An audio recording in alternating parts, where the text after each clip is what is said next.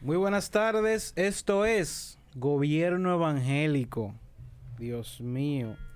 Hoy con Iván y nuestro amigo José eh, vamos a, a tener un programa bien ameno para concluir la semana. ¿Qué tú crees de eso, Iván? Oh, pero yo creo que sí. Programa- Yo creo que el cuerpo lo pide Oh, y el cuerpo lo sabe. no, el- el- lo- a, mí me, a mí me dicen, porque yo no sé, Sí, sí, ¿qué? me dicen que los viernes el cuerpo pide otra cosa, que no el Pero- programa de Gobierno Evangélico. No, no, Yo no, porque, así. porque el viernes puede pedir también una villita en casa de campo o en Ok. Jarabacoa. O para Bueno. ti y tu grupo de popi que siempre andan de villa en villa. Tú, él se ríe, él se ríe y le va a la cabeza porque él sabe, él sabe la verdad. Iván, yo soy guau guau guau, Iván, yo soy una persona más, más bueno, pues tú eres un, un guagua eh, eh, injertado como, Sí, como los no, gentiles, no, injertado. Realmente. Sí. Mira, tú sabes que hace un tiempo al evangélico los viernes era vigilia que le pedía el cuerpo. No. Pero ahora como que la vigilia tan tan tan lenta. Con esto no, del no, COVID, como que la gente ha dejado de vigilar. ¿Qué es lo que pasa, Iván, con eso? Yo vigilo otro día. El viernes debe ser para uno coger de rumba, rumba sana. Rum- Porque el, rumba. esperen, déjeme aclarar, déjeme aclarar. Sí, Nosotros eso, que manejamos está- los principios, que somos cristianos. Cuidado si te, te- No, esto es cuando, gobierno evangélico. cuando eh. yo hablo de rumba, No, me refiero cuidado. a coger carretera, a ir a una playa, Ok, ok. a tomar refresco. Lo otro no, porque no voy a promover eso, pero eh, eh, eh, tomar su refresco, ¿me entiendes? Bueno. Y comer su pescadito. A eso me refiero con rumba. Ok, tú tienes, una, Distorsionador. tú tienes una frase del día de hoy. me Claro, claro, claro. Encarecidamente. Mientras más me perfecciono, más cuenta me doy de lo imperfecto que soy. Anónimo. Mientras más me perfecciono, más cuenta me doy de lo imperfecto que soy. ¿Qué te parece? Me Explícame gustó. eso, pues yo me perdí ahí. Oh, pero eso es fácil. Tú te perfeccionas y te perfeccionas. Hay un momento que tú dices, wow, pero qué bien. Pero al final de cuentas descubre que siempre falta más. Y siempre falta más. Lo importante es que sí de pasos de avance, porque no podemos quedarnos donde estamos. Pero siempre vamos a descubrir que somos imperfectos. Y siempre vamos a descubrir que hay mucho eh, donde buscar. Mira, eso tiene dos vías. Ok. Porque hay una frase de Zig Ziglar Ok. que dice, no hay que ser perfecto, no hay que, no hay que ser perfecto para Ujú. empezar, pero hay que empezar para alcanzar la perfección. En otras palabras, no hay que ser grande para comenzar, pero sí hay que comenzar para ser grande. Correcto. Y esa frase que tú trajiste hoy, yo no sabía que tú venías con ella. Parece una contraparte a la que yo te traigo hoy. Se combinan. Sí, es precisamente porque el humano tiene que buscar un equilibrio siempre. O sea, en todos los ámbitos de la vida que nosotros vemos que hay un extremismo, siempre hay, hay un daño. El equilibrio siempre le va a traer al humano tranquilidad, paz. Y esa frase que tú me traes me enseña que yo debo de buscarla y que mientras más aprendo, más voy a querer aprender. Ahora yo te pregunto. Ahora, también esta frase que yo te traigo me, dice que a veces el yo pensar que por no saber bien algo a la perfección eh, me puede impedir empezar, yo me pierdo de ese inicio. Y muchas veces tuve gente que dura años preparándose en un área, pero nunca empiezan verdaderamente. Resulta que cuando son expertos ni siquiera la quieren aplicar.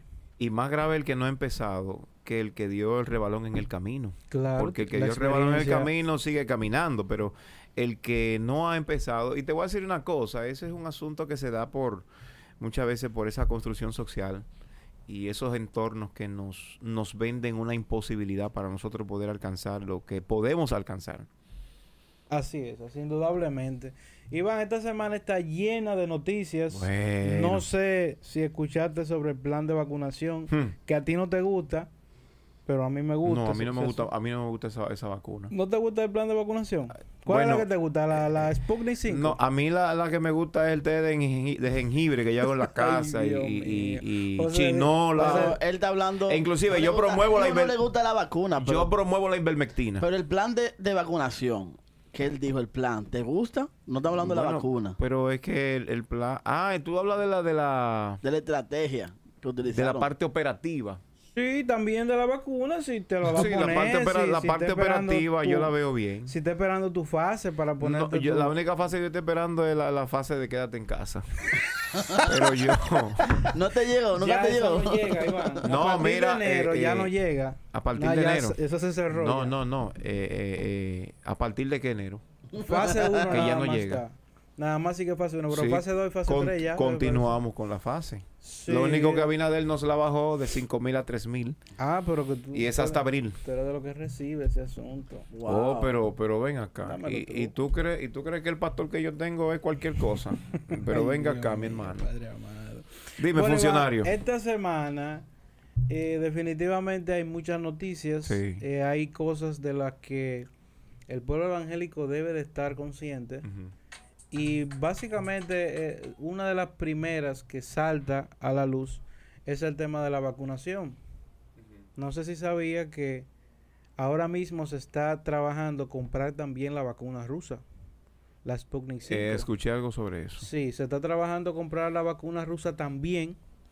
Eh, ya se compró la china y, y te- y la que llegó aquí fue de la India que viene. Pero yo supongo que esa variedad debe de ser por, Un por- cóctel de- porque porque falta porque faltan de algunas compañías y entonces se proceden a, Bueno, a tú sabes- comprarle a Tú otras, sabes ¿verdad? que las compañías quedaron mal. AstraZeneca, Pfizer quedaron mal en eh, su entrega al mundo completo.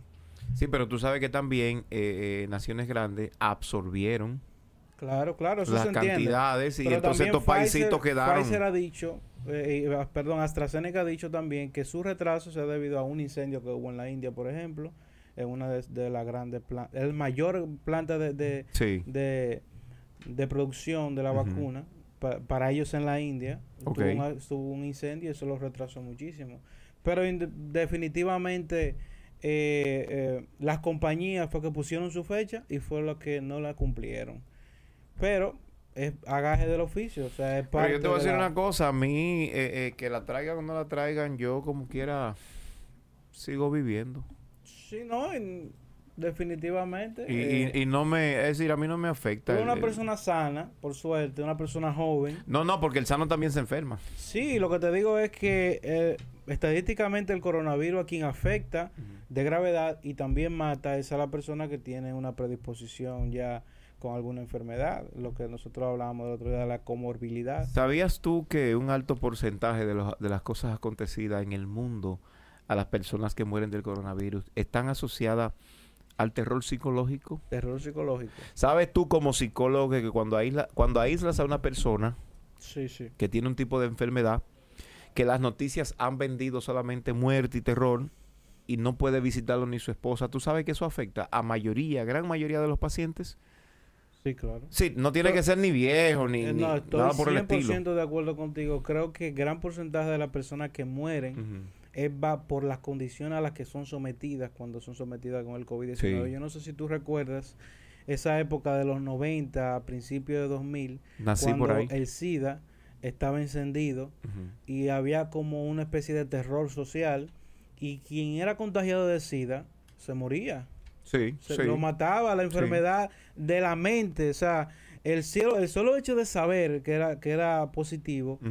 Puede ser que el doctor le haya dicho, mira, tú eres positivo, pero todavía la enfermedad no te ha afectado a tal punto. No, yo no entendía. Inmediatamente le decían, mira, tú eres positivo. Ahí ya mismo. había un proceso psicológico que le empezaba y definitivamente eso definía sus días. Y veíamos gente que en unos años el SIDA lo mataba. Eso también generaba miedo para que otro más que se contagiara decía, pero a fulano lo mató en cinco años, ¿cuántos años me quedan a mí?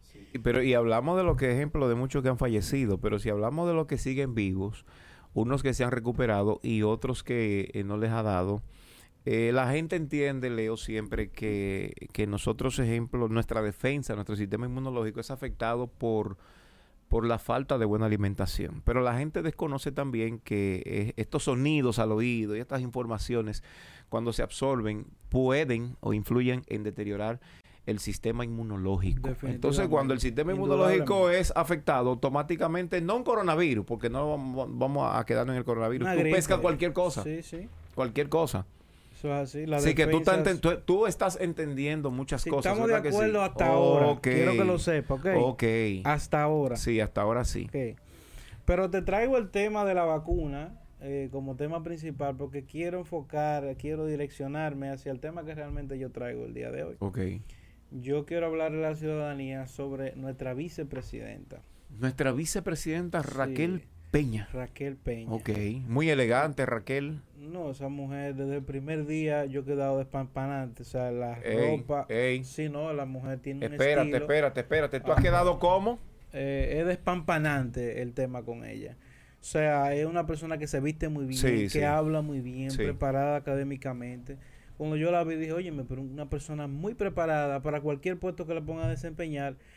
Pero Hmm. en campaña yo dije, Como que no me esta dan. mujer no suma. ¿Por, cómo- ¿Por qué la ponen a ella? Ella es santiaguera. eh, yo no sé. Pero eh, esta gente viene de por tú ahí, sabes los, que los. Santiago, Santiago es un sector Sí.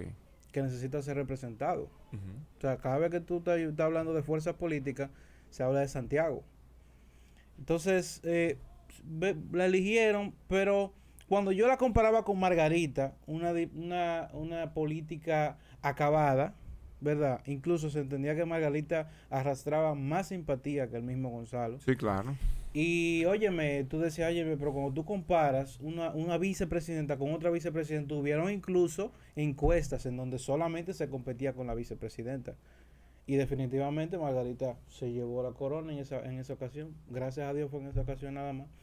Y, y lo que me, me llamó la atención, dije, esta mujer muy preparada y todo, como ministra de educación, perfecto, una persona con, con experiencia, quizá ministra de Educación Superior, ¿verdad? Lo Sí. que es ahora Franklin Fleming. Pero yo no la veía como vicepresidenta, pues yo decía, esta mujer no es política mm, y, y a la vicepresidenta es un cargo político, entendía yo. Al parecer Luis Abinader tenía otros planes con la vicepresidencia, muy diferentes a lo que las vicepresidentas nos habían enseñado. ¿Qué habían enseñado? Sí, porque si tú te fijas, los vicepresidentes anteriores y vicepresidentas anteriores Son como un cero. no la solo a la izquierda. sino que hacían perfil. tan poco, hacían tan poco que si iban a hacer algo tenían que darle un ministerio, como fue el caso de, por ejemplo, Milagros, Milagros Ortiz Bosch. Ortiz Bosch, que fue Vicepresidenta y, y ministro de ministra de Educación Educación. simultáneamente. Entonces, al mismo tiempo ya tenía dos cargos porque la vicepresidenta no le representaba eh, tanta responsabilidad en ese sentido. Es decir, que el esquema se rompe con Margarita. No, en ese no, Margarita maneja las viene a manejar las eh, Ayudas las ayudas sociales, solidarias. todo el gabinete de ayudas sociales, lo que hace ahora mismo Peña, pero eh, Peña Guava, pero eh, Margarita se quedó ahí punto. O sea, Margarita, bueno, ella maneja Prosoli, básicamente. Y en ese sentido, bueno, Margarita tenía su influencia, tenía sus funciones. Siempre la- los vicepresidentes han tenido sus funciones, una que otra. Por ejemplo, el de Leonel se encargó de Quiqueya Verde, por ejemplo. Pero tener esta vicepresidenta, eh, tú ves una vicepresidenta que se mete en la negociación de las vacunas, la más grande que se ha tenido, que fueron 10 millones de vacunas compradas a AstraZeneca, fue la vicepresidenta que negoció el trato. Y tú dices, óyeme, pero... Pero tú también la ves como, vicepre- como pres- presidenta interina, interina del Consejo Nacional de la Magistratura, que esa es una de las responsabilidades que más nivel ha tenido de las que ha tenido. Y es muy delicado eso. Sí, el tema de la, del Consejo Nacional de, de la Magistratura, de tú entregarse en las manos a alguien más, eh, es un tema de mucho peso. Pero pero pertenece también a este consejo que tiene que ver con, con los asuntos de la misma pandemia. el Gabinete de la Salud. El Gabinete de la Salud. Definitivamente el que más luces le ha dado ha sido el Gabinete de la Salud. El Gabinete de la Salud, por el tema de la pandemia, ha tenido que salir al frente, ha tenido que dar las noticias, ha tenido que decir, mira, eh, la, la pandemia va en esta dirección, hicimos esto, hicimos aquello. Incluso, eh, si nosotros no contáramos los, los títulos de, de periódico que ha, ha manejado Luis Abinader por ser el presidente, por el simple hecho de encabezar y ser el presidente, por la vicepresidenta le lleva. Porque la vicepresidenta todas las semanas está en una noticia nueva. Ahora la vemos manejar el tema del tapete de la ciudadanía, que es el plan de vacunación. Y se- exactamente ese mismo día llega, el mismo de que se anuncia, llegan las vacunas y empieza el plan de vacunación a, a- ejecutarse. Y tú ves un manejo impecable de la palabra porque es una persona muy preparada. Tú ves una persona que es lo primero que uno piensa es comprarlo con Margarita, porque fue la que pasó. Pero la verdad, la verdad, para yo recordar los vicepresidentes anteriores, yo tuve que leerlo.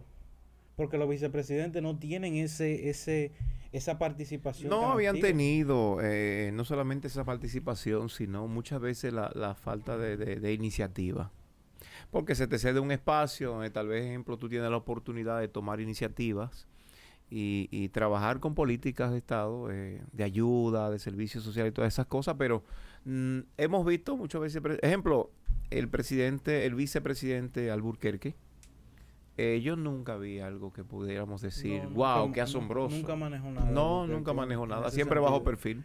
Pero tú decías, bueno, Albuquerque está ahí porque representa un, un sector que Danilo no podía representar en ese momento.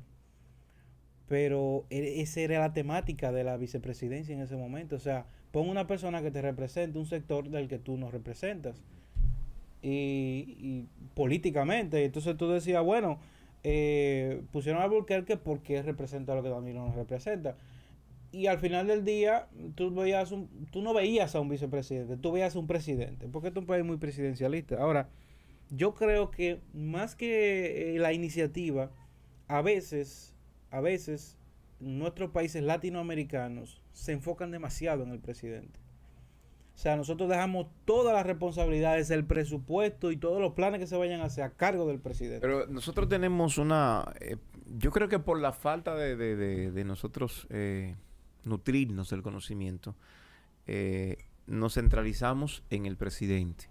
Y es tanto así que cuando nosotros miramos esa, esos noticiarios, esos programas de opinión, vemos algún reportaje y vemos a un individuo con un, con un agujero en la acera o en la calle y lo primero que dicen, señor presidente de la República, venga a ver esto, resuélvanos esto, óyeme, un hoyito que, que ni el alcalde, es decir, porque es algo tan diminuto y nosotros estamos pensando en el presidente de la República. Así es. Pero eso es falta de, de- de- de- del manejo del conocimiento que tenemos. conciencia Sí. de, eh, de cómo son las cosas, cómo van ordenadas. Si hay que meter una gente presa, pero presidente, métalo preso.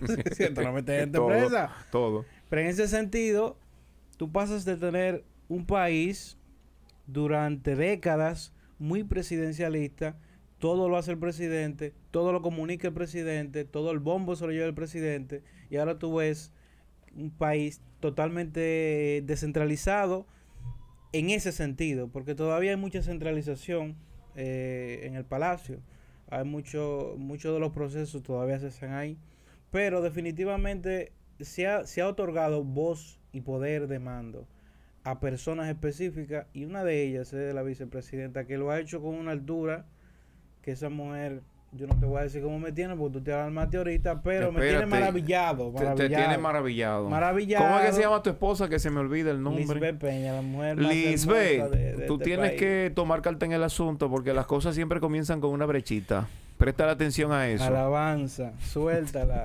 barrabá entonces eh, para concluir el comentario Sí. eh, Raquel Peña no empezó como una política, con un perfil político, pero puede ser una de las políticas eh, de más grandeza en este país.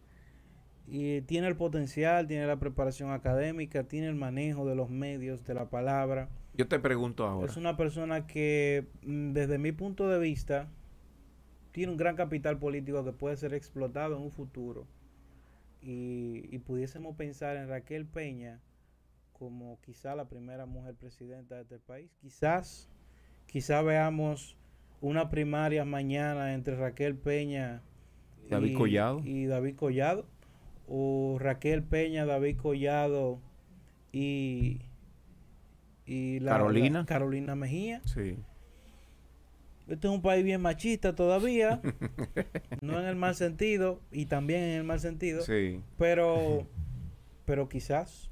Pero, pero te voy a hacer esta pregunta. Eh, Raquel Peña tiene el potencial y entendemos que está trabajando bien, pero ¿tiene Raquel Peña carisma? Porque mucha gente tiene el potencial ¿Tiene y fluye bien en, en cuanto al trabajo. ¿Tiene Luis Abinader carisma? Eh, eh, Abinader no tiene ese, Háblame. Abinader no tiene ese Abinader en carisma. campaña le decían eh, Tayotader. No, No si pero, pero yo no, sí, pero yo no llego a ese extremo porque, Porque- ya eso era un Sí, pero te estoy hablando del vulgo, Sí, exacto, correcto. Pero, pero la forma de Luis Abinader no, no es compatible con lo que los otros presidentes pasados han tenido que hacer. Entonces, definitivamente, al final del día, al final del día, tú no necesitas de que una gente con mucho carisma. Yo creo que Luis Abinader lo dijo en, en- una, en una entrevista que le hicieron. Sino en- que en un resuelva, medio que famoso. resuelva. Dijo, es que, que tú no necesitas un presidente que te, que tenga, que, te- que tenga sabor, que tenga merengue. Tú necesitas un presidente que te resuelva. Al final del día eso es lo que tú le vas a agradecer, no que sea carismático ni que hable mucho. Entonces, ese, esa entrevista, millones de views, y tú te quedas, óyeme, es verdad.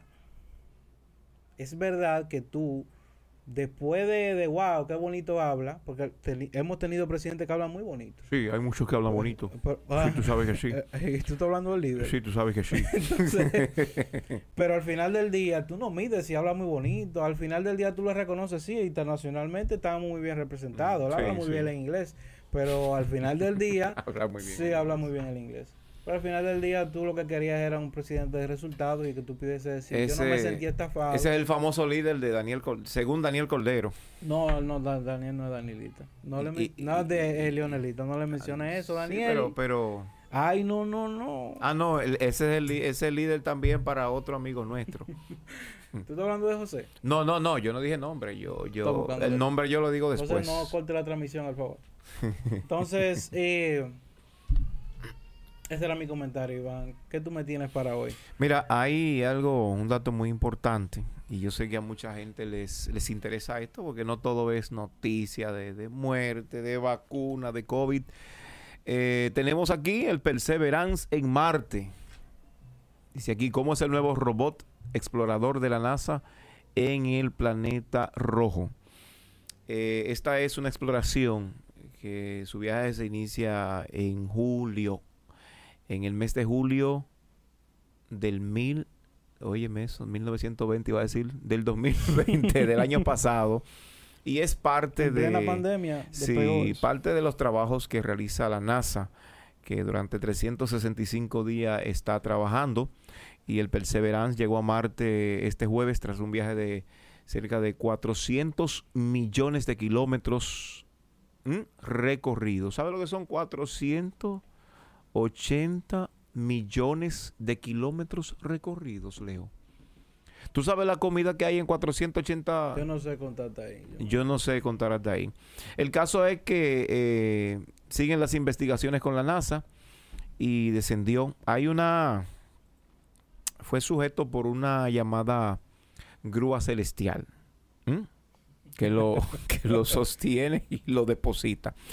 No sé por qué celestial. Celestial será porque está en el cielo. Pero me sonó como muy, muy del trono. Muy del trono no, de, muy del trono de Jehová. No sabía el dato, pero sí la vi flotando. Pues vi, vi, Sí. verla, vi el, el, Ujú. el- el dibujo, porque no hay quien le tire la foto a la grúa depositando el rover. Sí. Pero, pero sí vi el diseño, la maqueta de cómo sería. Y, y es una grúa que, que con cable lo va, va aterrizando el rover. Porque es un aparato grandísimo. eh, el rover. Extremadamente. Extremadamente. Yo vi las primeras dos fotos, Ujú. feísimas, como era de esperarse. Sí, pero, es- se habló de eso. eh, definitivamente es un paso adelante.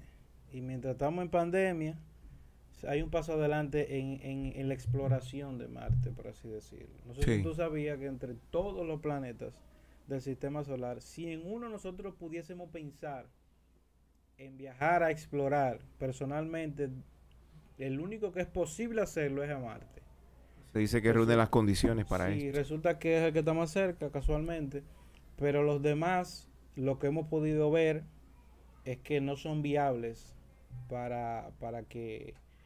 hay algunos que ni siquiera tienen superficie, hay otros que son extremadamente tóxicos, hay otros que son extremadamente calientes. Marte es muy caliente, pero no tan caliente como para que nosotros no podamos manejar esa temperatura. Y es interesante que el rover de Marte eh, esté haciendo, siga haciendo exploraciones, pero ya teníamos uno, ahora vamos a tener el segundo. Sí, el otro sigue trabajando desde el año 2012. También están ahí los siete minutos de terror, que son los siete minutos de, de- de ingreso y, y descenso a esa atmósfera marciana.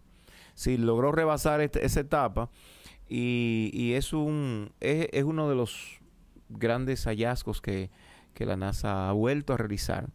Eh, entre estos personajes, estas gentes que, que han trabajado, porque esto es un esto es una estructura muy fuerte donde trabajan cientos y cientos y cientos de personas. La gente siempre mira a los astronautas y mira a dos o tres que están en los monitores, moni- eh, eh, chequeando, hablando con ellos, pero son miles las personas que trabajan para la NASA. Entre ellos hay dominicanos, hay colombianos y hay mexicanos. Nos sentimos nosotros orgullosos de tener dominicanos en, en esta en esta gran en este gran de- de- aporte más de la NASA. Aunque Leo, sí es importante eh, resaltar que aún mucha gente continúa con las dudas de que realmente eh, nuestras naves, vamos a decirlo, nuestras naves del planeta Tierra, porque son parte de nosotros, hayan llegado a pisar. Eh, tierra de otro planeta. Porque todavía eh, eh, el Apolo 11, ¿m? con Neil Armstrong y un grupo más, muchos lo tienen en duda. Y hasta han dicho que se crearon unos chroma kit, algunos efectos para simular que realmente ellos pisaron allí en la luna. Bueno, que es natural. Y existen sus dudas. Sí, es natural y más en la era de la información en donde tú no todo te lo crees y todo tú lo quieres cuestionar con todo el derecho. Ahora, así como se duda, se, se- hay personas que dudan de, de- del, del alunizaje, hay personas que dudan que dudan de ese aterrizaje del, ro- del segundo rover de Marte en, en Marte. Sí. Es normal que haya eh, sus dudas al respecto, eh, porque simplemente hay personas que deciden no creer, ese es su derecho. Ahora, al menos para el alunizaje nosotros tenemos una prueba irrefutable y es eh, los reflectores que se dejaron en la luna. En la luna se dejaron unos reflectores que si tú apuntas a la dirección correcta, en el ángulo correcto, al punto correcto, tú puedes envi- enviar un tipo de señal y recibirla para atrás, cosa que no pasa en el universo porque no hay esos reflectores especiales que lo hagan. Precisamente se dejan ese tipo de aparatos en las exploraciones para, para que cualquier persona compre un láser y desde su casa compruebe este asunto, porque definitivamente de eso se trata. No, es- no, no, va- no tiene sentido que la NASA vaya a la luna y venga y tú, no, tú y yo no tengamos cómo comprobarlo. Entonces, eh, ese es el tema, que siempre está ese espacio de la duda, pero definitivamente yo creo que, que es posible, creo que se hizo y creo que muchas mucha, o- otras cosas mayores vamos a hacer eh, con relación a los Si viajes. sé la palabra, cosa mayor haremos mejor. Sí, pero en el Evangelio, pero en cuanto a exploración espacial, creo que el ser humano está todavía motivado con ese tema. Millones y millones se gastan. En, en en- eso, en o sea. ese tema de, de Marte y de viajes a la Luna, a Martes, eh, eh, se ha hablado de viajes que se han hecho ya, de personas que, que han ido, no específicamente astronautas. E incluso se están preparando, según hemos escuchado, algunos ricachones, eh, porque ellos entienden que eh, la Tierra se aproxima a una destrucción masiva, a una, a una viajes- destrucción... Tú dices los viajes exploratorios. No, no, yo me refiero a unos viajes escapatorios. sí, sí, sí. De ese yo no había Eh, ido. ese sí, no claro, había sí, ido. sí, se habla de eso, de, de algunas personas que han estado haciendo algunas preparaciones porque entienden que la Tierra se aproxima a un caos, a un caos muy, muy fuerte y muy radical y ellos están preparándose para hacer un viaje eh, como forma de escape. De esto, sí, de eso se está hablando hace tiempo. E incluso, incluso los famosos búnker, eh, la gente muchas veces piensa solamente en el presidente de los Estados Unidos y que hay un búnker debajo de la Casa Blanca, que el Capitolio. No, no, señores, eh, los búnker en varios lugares lo tienen preparados. Hay gente que tiene algún tipo de entendimiento o algún manejo de estos temas, eh, de situaciones. Ejemplo, tú sabes que eh, las condiciones climáticas son un tema muy importante y que en los organismos internacionales son parte de los temas que todavía se están tratando, el calentamiento global, de esto se está tratando. Y muchos eh, eh, eh, que son científicos, otros que se nutren porque investigan, han comenzado a hacer una especie de preparación, ¿verdad? De planificación, un organigrama, para escapar cuando haya que escapar. Bueno, y eh, tienen su meta de, de- de viajar a Marte porque ya se, se entiende que Marte es un lugar eh, donde puede la gente habitar. Bueno, en Estados Unidos, eh, de hecho, es común el tú ver una persona que prepare, por ejemplo, un búnker en su casa. y Sí, que sí. tenga ahí, por ejemplo, provisiones para seis meses. Y que él siempre tenga eso en mente, que en cualquier momento... eh, Se arma la de eh, Troya. Sí, se arma la de Troya. Entonces, eh, sí, puede ser que... O sea, hay, hay países, no solamente Estados Unidos, hay países eh, desarrollados que han creado esta especie de, de, de, ¿verdad? de defensa personal como ellos lo entiendan y, y defendiéndose como ellos a lo que ellos esperan que va a pasar. No creo que lleguemos a ese punto, ¿A, a cuál punto? al punto de, de, De que haya gente de que- hacer el planeta inhabitable, como para que yo tenga que esconderme dentro de un asunto. No, porque no todo el mundo que- puede. Creo que primero viene la avenida y después entonces pudiesen avenida darse- de qué? La avenida de Cristo. Ok. Y después entonces pudiesen apa- pa- aparecer casos similares. Pero tú sabes por qué el planeta no se vacía y llenan Marte. Porque no todo el mundo puede.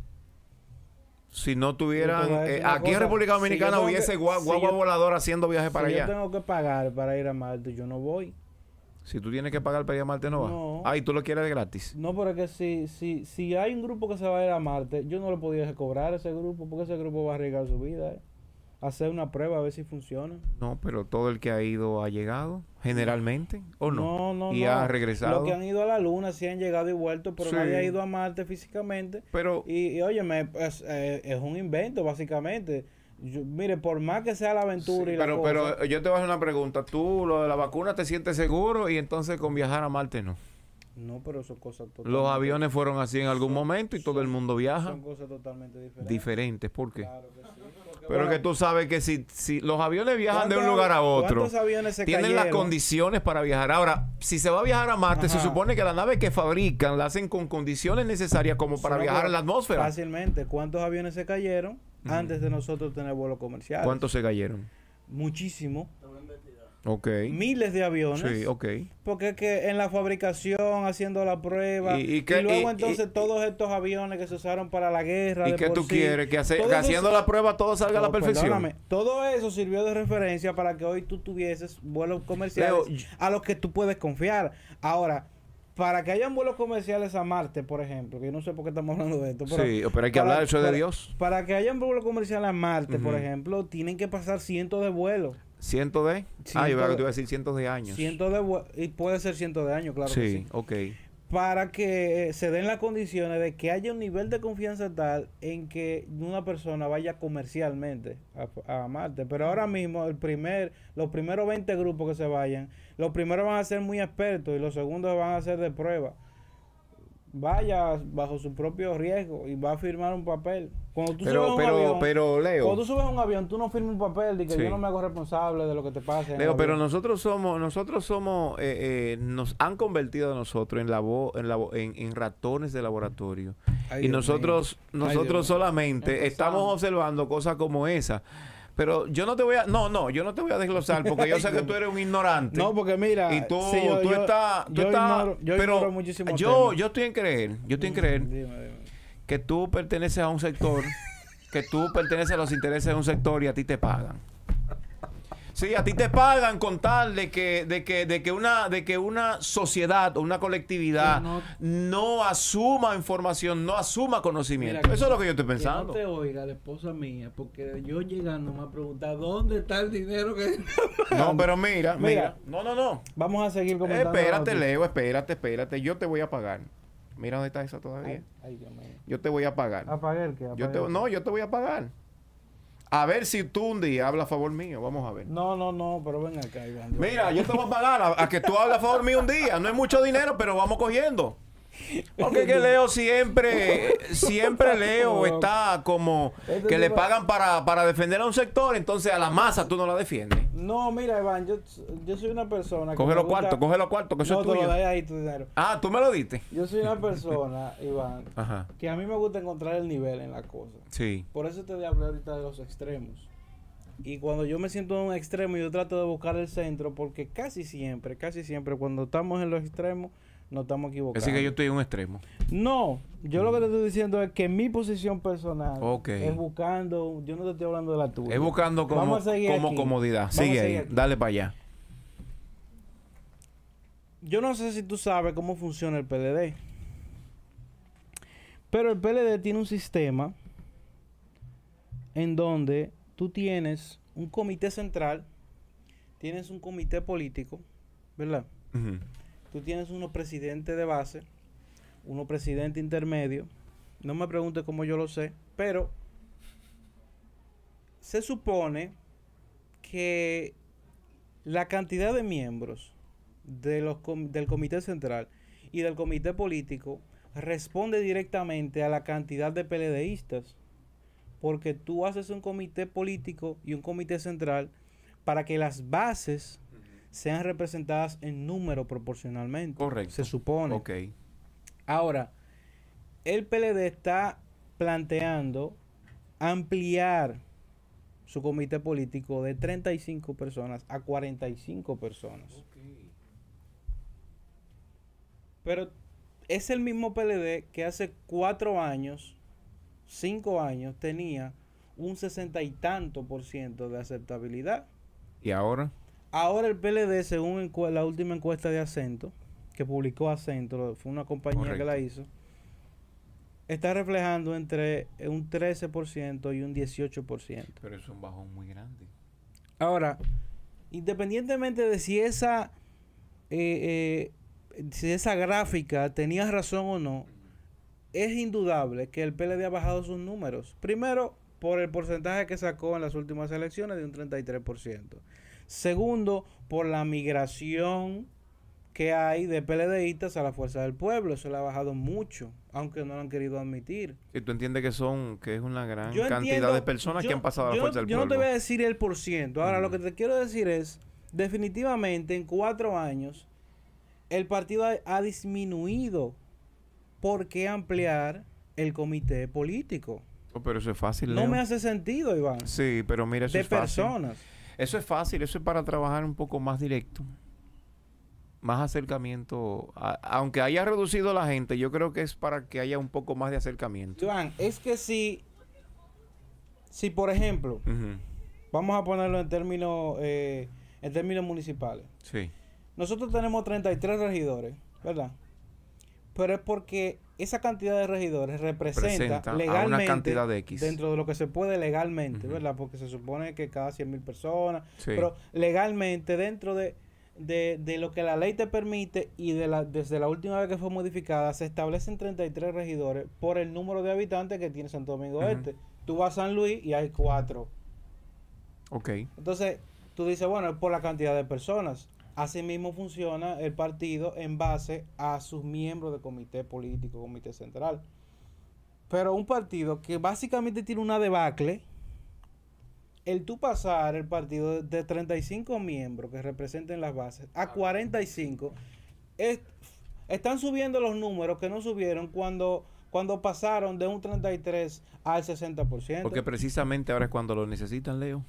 Yo te voy a decir. Ahora precisamente cuando lo que necesitan. Y tú sabes es. que eso, eso indica que puede haber como un, una más acercamiento a las bases. Porque nos hemos... tú Sí. Lo, tú lo traduces, mira, que 100 pesos quedaron eso ahí. es tuyo. Tú, tú lo traduces como acercamiento a la base. Ujú. Yo lo que creo es que hay un grupo de gente ahí que lo están metiendo en comité político para que no se vayan. Ok. Gente que tiene tiempo trabajando en la base, trabajando, haciendo crecer el partido y que esa, hay grupo de gente que es normal en los partidos que no se toman en cuenta por las relaciones, por el momento coyuntural que se ve el partido. Ahora, el tema está en que lo que se da a entender es, oye, en vez de tú bajar el número, lo estás subiendo, tú lo que estás tratando es cerrar tu círculo para que no siga sangrando militantes, Bueno, que pero no si- siga si- sangrando líderes. Si hacen eso, Leo, eso es un indicativo de que están tomando medidas que les favorecen a ellos. Aunque se vea, aunque lo vean desde otro ángulo, ejemplo, es una medida que ayuda. Independientemente de que la gente esté pensando, bueno, ahora es que lo hacen cuando están sangrando por la herida y ahora agarran a fulano que no pensaban en el antes. Bueno, pero entiendo que en el camino todavía hay tiempo. Mientras tengas una base ahí, mientras tengas miembros en ese partido y tú te ves en el camino habiendo cometido tantos errores, habiendo disminuido eh, eh, tu rating, ¿verdad? Yo pienso que es justo que alguien tome la iniciativa y diga, señor, y diga señores, pero hemos fallado. Yo creo que esa gente que no la habíamos tomado en cuenta, debemos tomarla en cuenta y vamos a, cerrar eh, esa puerta para que la gente no se nos siga yendo. Vamos a darle espacio. Mira, yo creo que pienso que sí. Lejos de, de que esa decisión haya sido fruto de una reflexión, creo que esa decisión fue fruto de una desesperación. Porque si los estatutos dicen que estos miembros son elegidos en base a la cantidad ¿verdad? Pues representativamente, para poder representar la base, lo lógico. Y tú sumarle cuando realmente debes de restarle. Eh, o sea, el momento político no te deja restarle. Y es por el momento político entonces que se decide sumarle. Ahora, eso debe darte una nota clara y a la ciudadanía de que aunque el PLD salga en las radios diciendo que está fortalecido y que está preparado para tomar el poder en 2024, lo, lo, lo, lo, que la, lo que la verdad nos dice y los hechos nos están diciendo es que definitivamente el partido se encuentra en un momento de crisis. Crítico. Y, y vemos a grandes líderes, por ejemplo, en esta semana sufrimos el, el, el problema este con José La Luz. sí. y, y, y, su, y, el desistimiento de, su, de sus aspiraciones como secretario general. Y bueno, creo que la frase icónica que se va a quedar durante mucho tiempo, el colmado de Danilo. Eso, va a dar mucha agua de sí, beber. Sí, famoso. Es que es, incluso se espera, ya se entiende quién va a ser el, el secretario general y también se espera que Danilo va a ser por unanimidad elegido como presidente. presidente del partido. En ese sentido, eh, vemos un PLD debilitado, apaleado, pero que insiste en decir que está bien. Eh, Nunca, nunca han admitido. No sé si es que el Evangelio a mí me ha enseñado eso, pero eh, el Evangelio me ha marcado en este tema de que si hay un, problema, tenemos que sentarnos con el problema en la mesa. La política aquí no se funciona así porque tú manejas la percepción de miles de compañeritos que si te ven derrotado te van a dejar porque van atrás de un interés más no de una ideología. Entonces eso contrarresta mucho lo que yo esperaría. la, ideología realmente, Leo, la, ideología se ha olvidado. Inclusive los grandes líderes de estos partidos, eh, eh, de manera estructurada, de manera intencional, se han encargado de que desaparezcan las ideologías. Cuando hablo de la ideología, me refiero a ese legado que dejaron sus, sus principales líderes y los creadores de estos partidos. Y ellos han formado una nueva estructura donde la ideología es la propia de ellos. Muy carente de principios, creo que muy carente de sensibilidad, eh, muy cargada de demagogia, muy cargada de, populismo. Eso es lo que hemos visto con, estos líderes. Lamentablemente es una situación difícil porque el ver como un partido eh, lo vuelven añiscos y se convierte en un partido que la gente solamente piensa es en el interés. Es decir, para tú encontrar gente eh, servicial, con entrega, apasionado, es un asunto muy difícil, hay que buscarlo con una lupa. Bueno, el tema es, Iván, que eh, los partidos políticos, para gestionarse, esa gente que te persiga con, con pasión, con, ¿verdad? con compromiso personal, sin una prebenda, sin, un, sin buscar un beneficio, son gente que, que obviamente o van detrás de un beneficio o van detrás de una ideología, van detrás de una creencia de que okay, lo que tú predicas sí lo estás viviendo y, bueno, eh, definitivamente eso ya no se ve en los partidos en sentido general. Ahora, eh, si tú eso es lo que andas aspirando, Danilo eh, en una de sus quejas, luego de, de que en uno de los audios que se filtró, decía, pero ¿y cómo es posible que a un compañerito eh, haya que, para todo lo que tenga que hacer, haya que, que tenerle dinero, haya que pagarle por todo lo que vaya a hacer cuando es su partido. Y resulta que, y, que... Y tú piensas que ese Danilo que dijo eso es un Danilo eh, con principios. Bueno, mira, fuera de, de ser el Danilo con principio, porque yo no quiero entrar en ese tema, tú sabes. Bueno, pero obligatoriamente hay que entrar porque tú tienes al lado, escúchame, escucha, escucha. tienes al lado a- al- al gran pulpo, a su hermano, tienes al hermano de Candy Montilla. Ahí, Espérate, pero espérate, justicia. porque eso es lo tuyo. Tú te limitas. A ti no te gusta decir la verdad. Parece que te pagan. Anda, coge los cuartos, coge los cuartos. Mira los cuartos ahí. Yo te estoy pagando. Para que por lo menos defienda al pueblo. Que defienda al pueblo un día. Entonces, Ay, lo que yo te digo con esto es. vaina, Lo que yo te digo con esto es, vemos a un Danilo que está hablando de los compañeritos. Cuando habla de compañeritos, estamos hablando de una clase sí. de abajo que busca dos o tres pesitos, pero ¿por qué en ese momento no habla de los compañerotes que robaron cientos y cientos de millones de pesos, que cometieron grandes abusos y todas es lo esas cosas? Es decir, no tiene sentido el decir eso. es lo eso. ve el compañerito. Porque eso es lo que se queja el compañerito. El compañerito dice, oye, pero vamos a comer todo. Claro. Pues si ya te lo robaste. pues Si Leo se robó mil millones, bueno, pues dejen que yo me robe Leo mil cuál, pesos. Leo cuál. Leo tú, Pacheco. Dios mío, Padre amado, líbralo de todo. Pero te voy a decir, eh, eh, si ellos deciden modificar para poder aumentar la cantidad de estos integrantes de 35 a 45, eso, eso es aceptable, es entendible. Si la constitución es un trapo para ellos y pueden hacer con No, ella la lo que quieran y limpiarse de- con ella, entonces en un partido las modificaciones también son posibles.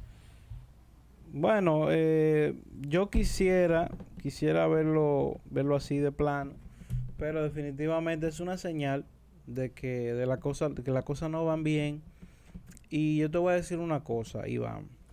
A mí no me gusta el Partido de la Liberación Dominicana Sí, lo sé. por su forma de actuar y, y cómo y cómo y cómo y cómo sus representantes actúan.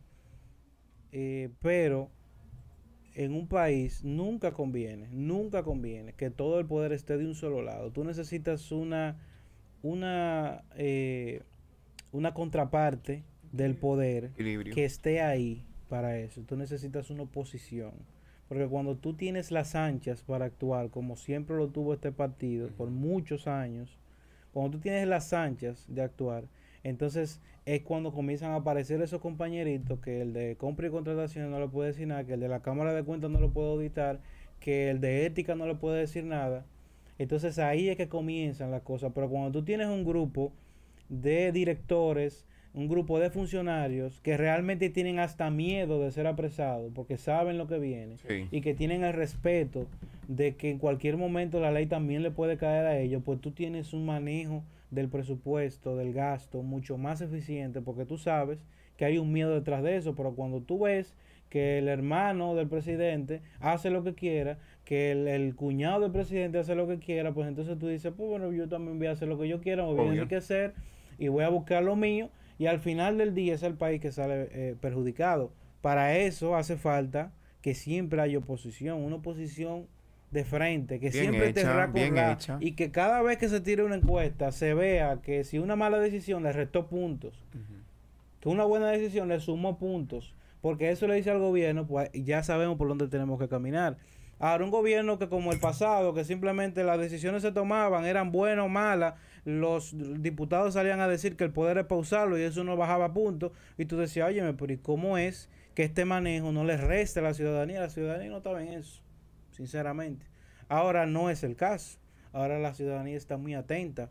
Y qué bueno, porque eso también obliga al gobierno a que de alguna manera ellos tengan que, que tomar cartas en el asunto y decir, no, espérate, esto no, esto no lo podemos permitir, esto hay que cortarlo, esto hay que guiarlo, porque si no, si no, aparece una fuerza emergente en el camino que los quita, como ha pasado en otros países. Yo lo, que creo, yo, lo, Salvador. yo lo que creo es que el presidente de la República debe de cuidarse, eh, porque le ha tocado un tiempo muy difícil. Eso es lo primero. Independientemente de que la gente no quiera asumirlo, eh, este ha sido un tiempo difícil con, con esta pandemia y ese desequilibrio económico eh, mundial. Pero te voy a decir una cosa. Yo todavía, y lo discutí aquí con, con Daniel, yo todavía entiendo que el presidente necesita hacerse de hombres o por lo menos eh, sentar a un, agentes de su gabinete a llevar una sola línea, a decir una misma cosa y a mostrar una imagen de unanimidad an- an- ante la población, porque cuando tú sales diciendo que vamos a hacer esto y después, ah, no, que fue un error. Yo realmente en todo no culpo al presidente. Creo que necesita que ese gabinete esté más en alerta y que puedan sincronizar las cosas de manera tal que no haya eso señalado. Ah, que mira, dijeron esto, ah, no, que fue un error. Entonces creo Mira, que Nosotros teníamos... tienen que prestar atención al El asunto. gobierno pasado, yo le podré criticar muchas cosas. Ahora, el partido más disciplinado de este país es el PLD. Claro que sí. Aunque sea el más corrupto, aunque sea el más corrupto. La línea comunicacional que manejaba el PLD Muy era fuerte. impecable. Sí, eso es así. Lo que hacía el director de comunicaciones de ese partido era una obra que Milagros no la va a lograr. O sea, lo- el, el nivel de Por- comunicación... ella puede. No, ella no lo va a hacer. El nivel, porque es que ellos no andan en eso. El nivel de comunicación que manejaba el partido Claro, completo Sí. Y todo ese engranaje de que nosotros le llamábamos bocina, Héctor Olivo. pero eh, eh, realmente eran voceros. Esa Sí, gente sí. esa gente de las 6 de la mañana hasta las 4 de la tarde seguían una misma línea. Sí. ¿Qué es lo que se, yo no sé si era un grupo de WhatsApp que tenían. Ellos Ahora, trabajan bien esa eso. coordinación, Iván, a nosotros nunca nos benefició. A nosotros nunca nos benefició eso. Bueno. porque que, que el partido se vea más bonito, que se vea más bonito. Lo- Ahora, yo quisiera Que cada vez que Peñaguaba ponga un huevo dando 100 millones de pesos, aparezca el de compra y contratación y le diga, "So, espérese, eso no es así. No, pero que no, que yo no tengo que ver con eso, no es así, eso es ilegal, eso no se puede. Y que Peñaguaba dije, espérate, pero eso no es así. Debería. ¿Qué pasaba antes? No, lo que, lo, que, ¿cuál es la línea? ¿Qué dice el presidente? Ah, pues olvídate de eso. Se acabó. Póngalo abajo de la mesa. Punto. Yo necesito un partido de, eh, que, que dirige el país, pero un partido que tenga sus escudos. Que cada vez que haya una barra basada salga Milagro, eh, Ortiz Bosch, en ética decir eso no es ético, eso no está bien. Usted tiene que quitar a los hijos suyos que están nombrados ahí, al de los carrizos. Sí, Quite sí. los hijos suyos que están ahí, que están nombrados en su nómina, eso no es legal. Pero que también haga un ministerio de administración pública que le diga a los directores, no director, usted no me puede nombrar a su hijo. No director, usted no puede nombrar, sobrepasar la nómina con dos mil personas. No director, usted no le puede pagar a una persona como profesional cuando no lo es. No director, usted tiene que manejar eso porque es que la ley dice esto. es- Entonces yo necesito eso que choquen entre ellos, que se maten entre ellos, que ellos mismos se apliquen la ley uno al otro.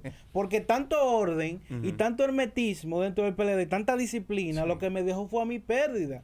Porque lo que me- yo lo que No, porque con real- eso era- realmente eh, eh, el orden no representa hacer lo indebido.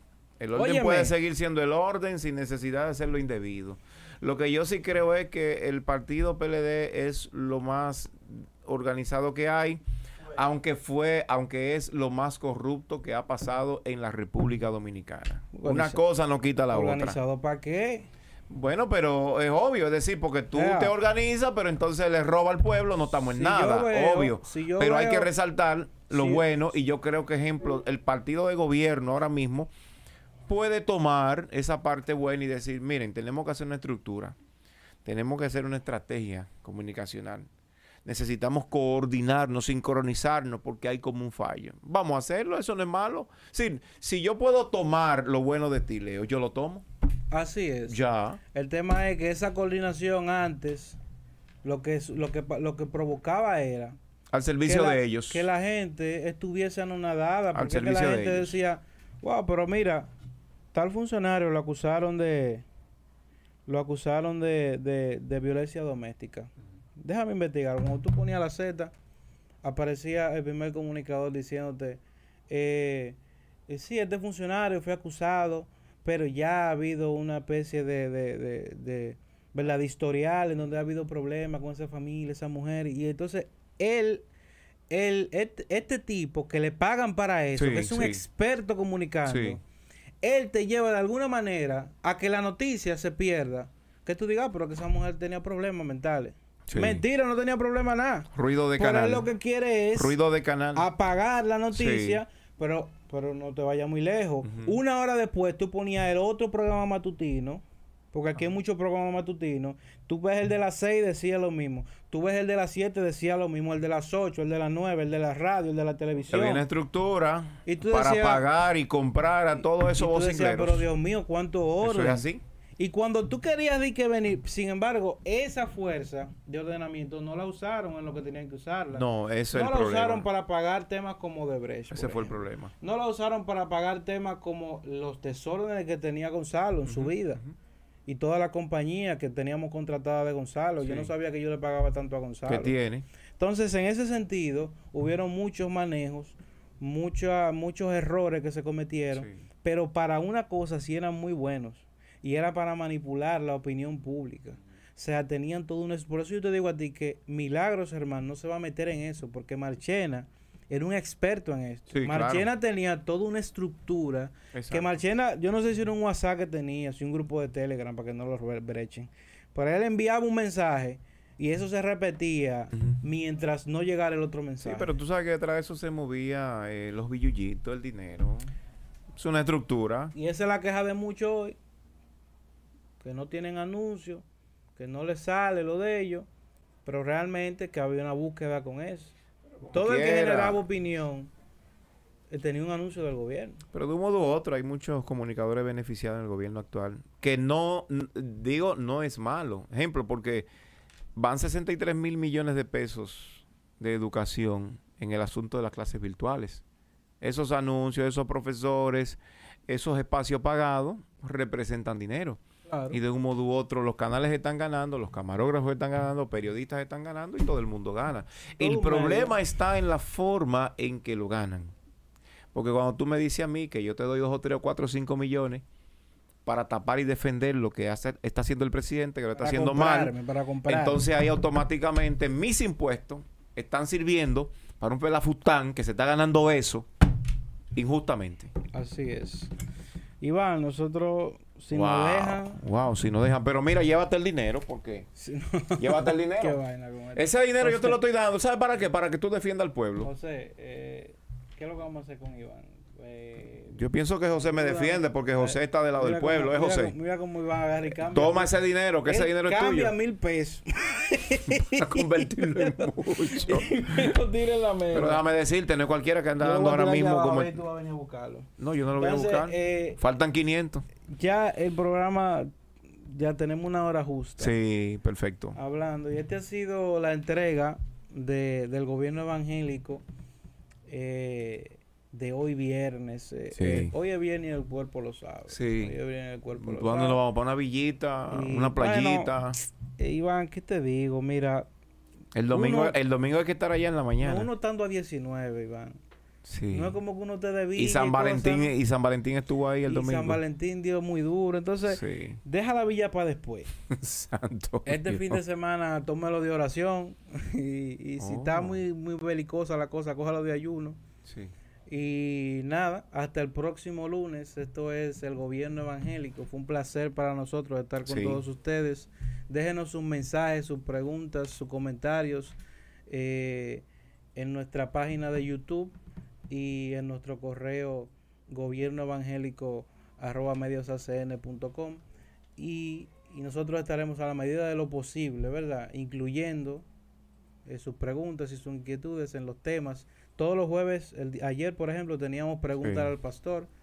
Es una, una sesión que abrimos precisamente para eso. Puede enviar su pregunta por una nota de voz, vía WhatsApp.